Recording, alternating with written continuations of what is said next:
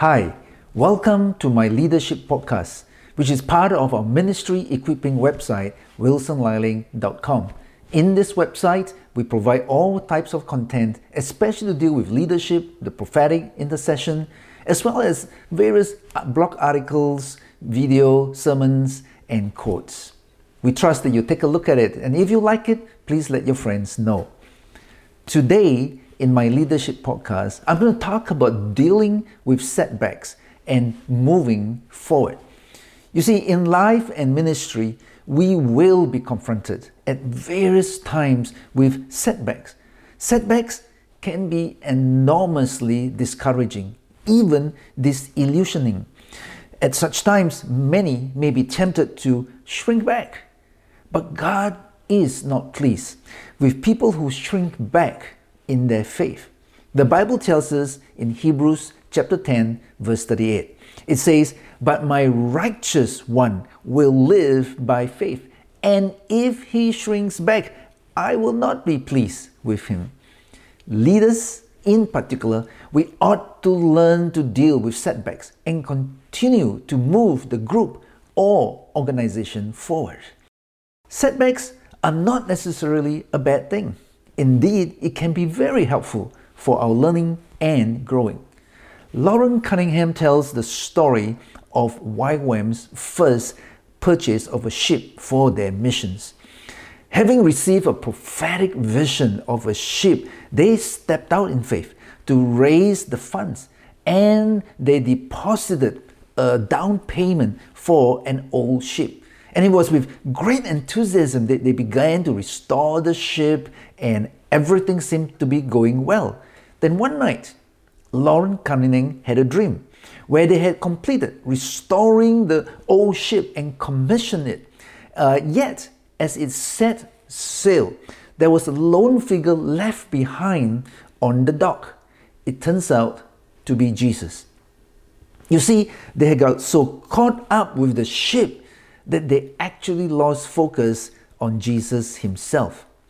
Since that day, everything began to unravel and they could not raise enough funds to complete the purchase of the ship. As a result, they lost the ship.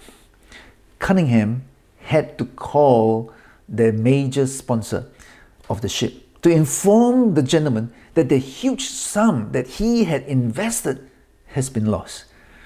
The sponsor was very gracious.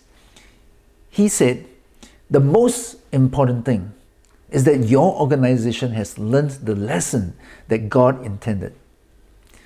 So, how should we approach setbacks? I will recommend the following five actions for us. The first thing we need to do is this we need to be to recognize it is time, time to go back to God. In 1 Samuel chapter 30, the Amalekites, they raided Ziklag while David and his men were away. They took all their families and their possessions. And the man was so bitter, they, they even wanted to stone David. The Bible says, 1 Samuel chapter 30, verse 6. David was greatly distressed because the men were talking of stoning him. Each one was bitter in spirit because of his sons and daughters. But David found strength in the Lord his God.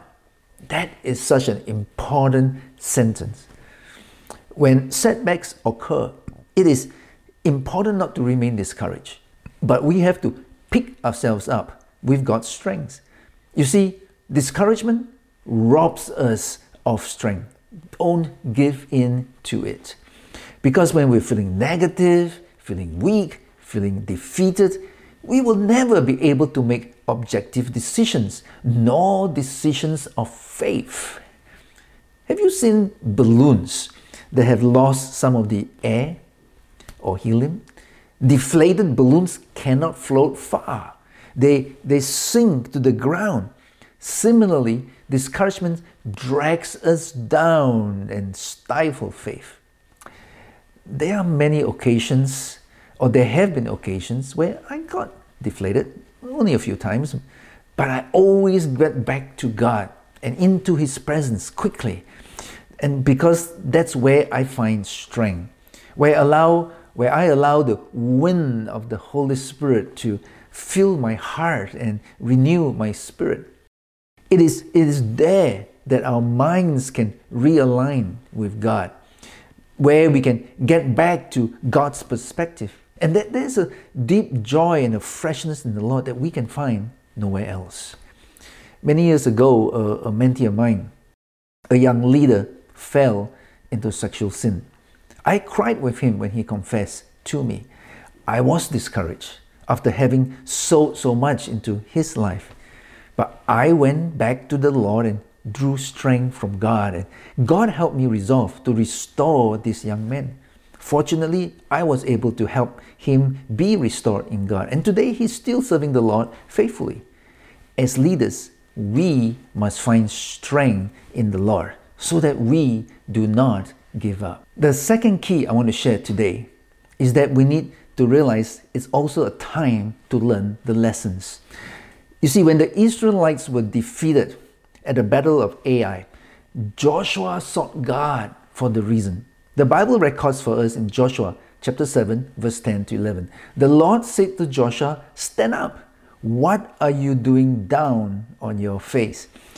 Israel has sinned. They have violated my covenant, which I commanded them to keep. They have taken some of the devoted things they have stolen. They have lied. They have put them with their own possessions. So, just as the Israelites, they, they had to learn the hard lessons, we need to ask ourselves what lessons do we need to learn from the setbacks we encounter? It is critical to learn the lessons that God wants us to learn. If we're not learning them, then we will only repeat the same mistakes and face the same setbacks again. So we have to ask ourselves did we do anything wrong? Sometimes we may even need external help to help us realize what we did wrong. That is why church consultants are sometimes hired. And this is why our regional and national leaders would, at various times, sit down with some of our pastors and talk through some of the setbacks in hope that they will learn from it and perhaps be able to navigate through it. At one stage, some leaders in my church complained that we were too rigid in some uh, areas. But when I analyzed it, they were the ones who were implementing things too rigidly, or they were under leaders who were too rigid. Indeed, I had advised some of these leaders to be more flexible. You know, I came to realize that different leaders have certain slants, and leaders tend to implement things according to their own slant, which may be different from what we originally intended. And we, we have to be aware of such things. It did reveal to me the importance of adequate supervision. And this is part of an important process of self analysis that we need to become better at. Another question we can ask we can ask Are we lacking certain knowledge or skills that contributed to the setback? You see, without adequate knowledge, we may have underestimated the situation or just misread the, the context. Consequently, we may have made it worse.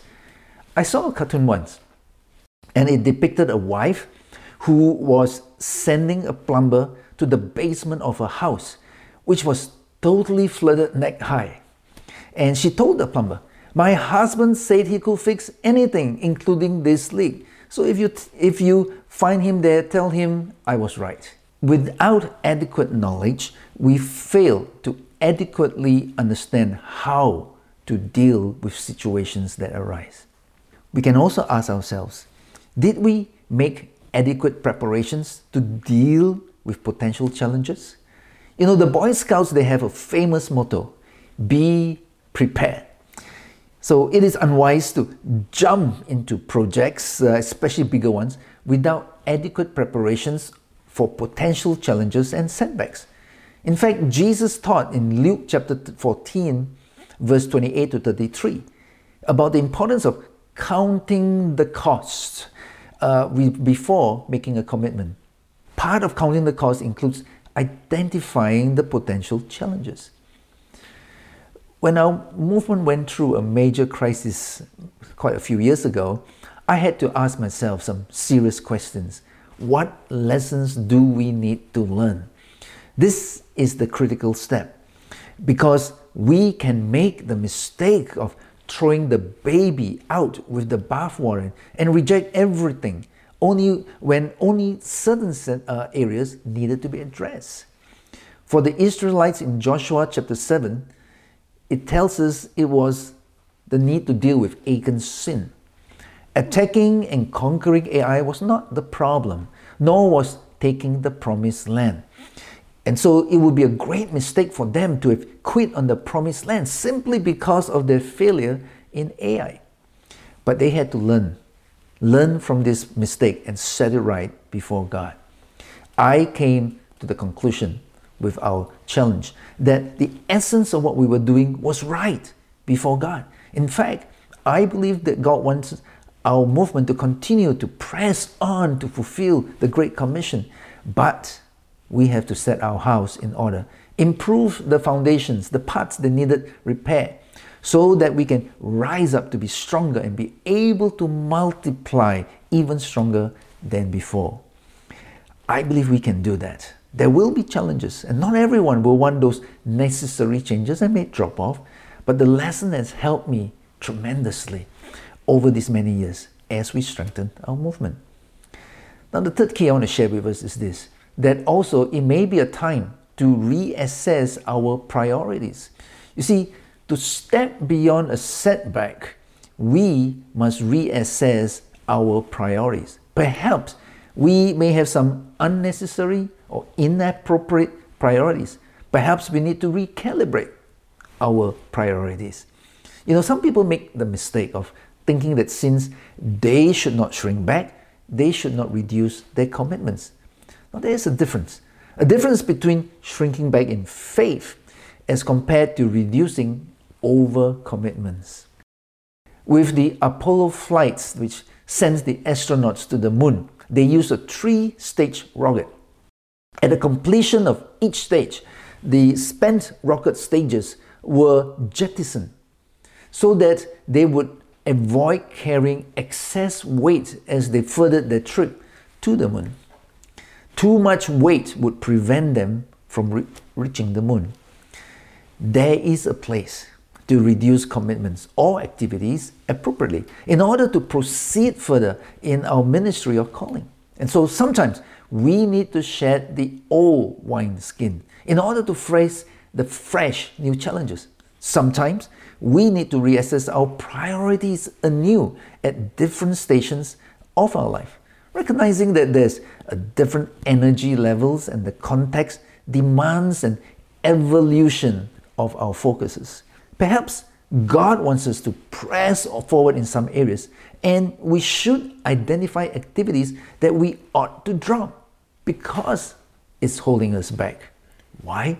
So that we can consolidate our energy and focus. Now, I've had to face such types and had to make some major decisions before. For example, over two decades ago, God asked me to take on greater responsibilities in our family of churches. But I realized it was only possible if I let go of other commitments, such as my work as a research scientist with CSIRO. So I resigned and went to full time ministry. We are all faced this with these challenges. But most importantly, we need clarity. What does God want me to do? Honor God with our priorities, and He will honor you. Fine tune your priorities with God, and the blessings of God will flow more effectively. Now, the fourth key I want to share with us is that it could also be a time to renew our commitments. You know, sometimes after setbacks, our commitments are shaken it may become fragile or diluted. The story of Nehemiah, when he was confronted with the sagging commitments after all these continual threats, it sapped the workers' energy and commitment. So Nehemiah went into action. The Bible tells us in Nehemiah chapter 4, verse 14 to 15, it says, After I looked things over, I stood up and said to the nobles, the officials, and the rest of the people, Do not be afraid of them. Remember the Lord, who is great and awesome, and fight for your brothers, your sons, your daughters, your wives, and your homes. And when our enemies heard that we were aware of their plot and that God had frustrated it, we returned to the wall and each to his own work.